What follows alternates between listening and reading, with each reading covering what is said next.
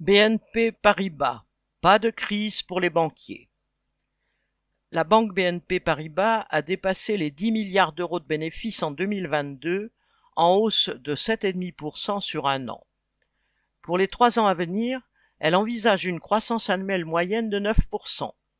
Tout va bien pour ses actionnaires, comme le dit son directeur général. La BNP a conforté ses fonds en vendant une filiale américaine pour 4 milliards d'euros une excellente plus-value. Elle continue à investir dans des valeurs sûres telles que les plus grands secteurs industriels comme Total Energy ou l'italien Eni. Ce sont les plus gros énergéticiens qui sont techniquement capables de développer les énergies vertes, affirme-t-elle aux ONG qui l'attaquent sur la destruction de l'environnement. Et de toute façon, arrêter de financer ce secteur signifierait, selon la direction du groupe, s'attaquer à bien d'autres entreprises citation, qui jouent un rôle clé dans les approvisionnements énergétiques de l'Europe. On peut ajouter et dans les énormes profits qui font de BNP Paribas la première banque européenne.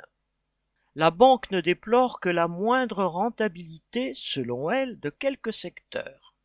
Le crédit à la consommation, plus risqué, et le crédit auto, tous deux plus chers pour l'emprunteur moyen accablé par l'inflation, les bas salaires et la hausse des taux d'intérêt.